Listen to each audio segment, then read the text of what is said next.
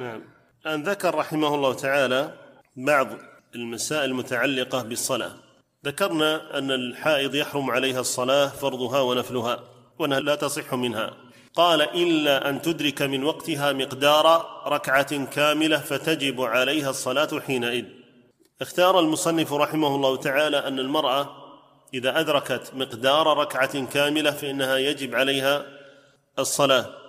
وضرب مثالا لإدراكها في أول الوقت ومثال لإدراكها في آخر الوقت الوقت. فقال في أول الوقت امرأة حاضت بعد غروب الشمس بمقدار ركعة يعني غربت الشمس وبعد غروب الشمس بمقدار ركعة حاضت. وبعد غروب الشمس مقدار ركعة حاضت.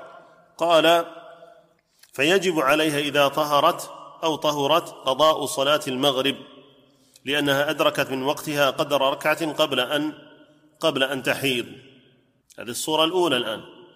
الصورة الثانية امرأة طهرت من الحيض قبل طلوع الشمس بمقدار ركعة فيجب عليها إذا تطهرت قضاء صلاة الفجر يعني قبل أن تطلع الشمس بمقدار ركعة قبل أن تطلع الشمس بمقدار ركعة طهرت المرأة.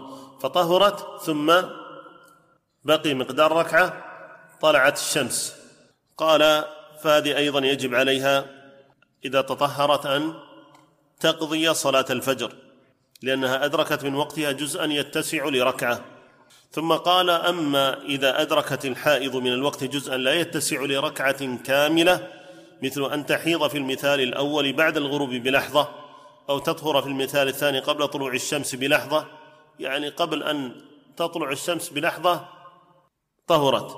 أو في المثال الأول قبل أن أن تغرب الشمس بلحظة آه، أو عفوا نعم المثال الثاني قال أدركت الحائض جزء لا يتسع ركعة مثلا تحيض في المثال الأول بعد الغروب بلحظة. فقال في مثل هذه لا يلزمها. التفصيل في ذلك اختلف الفقهاء عليهم رحمة الله تعالى في حكم الحائض.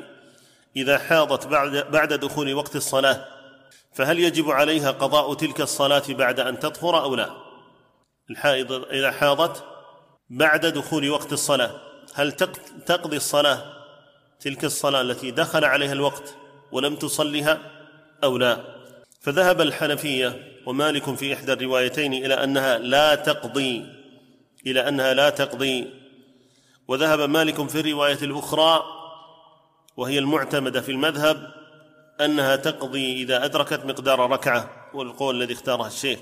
وذهب الشافعي إلى أنها تقضي إذا أدركت من الوقت ما يسع تلك الصلاة. يعني إذا أدركت الصلاة كاملة. وذهب الحنابلة إلى أنها تقضي بدخول وقت الصلاة ولو لم تدرك إلا مقدار تكبيرة الإحرام. وبعض الفقهاء ينظر إلى المسألة باعتبار ما تبقى من الوقت فيأمرها بالقضاء إذا بقي من الوقت مقدار ما تصلي فيه. هذا أيضا قول من الأقوال والذي تميل إليه النفس أنها تقضي تلك الصلاة لأن لأنه لما دخل وقت الصلاة بمجرد دخول الوقت صارت الذمة مشغولة ومطالبة بأداء تلك الصلاة. صارت الذمة مطالبة بأداء تلك الصلاة ومشغولة بأداء تلك الصلاة. فجاء الحيض بعد انشغال الذمة لا قبل انشغالها. الحيض طرأ بعد انشغال الذمة فالذمة كانت مشغولة ومطالبة بأداء الصلاة ثم بعد ذلك طرأ الحيض بعد انشغال الذمة آه، بأداء تلك الصلاة. فالذي يعني تميل إليه النفس هو وجوب قضاء تلك الصلاة ولو لم تترك منها إلا مقدار تكبيرة الإحرام والله أعلم. نعم.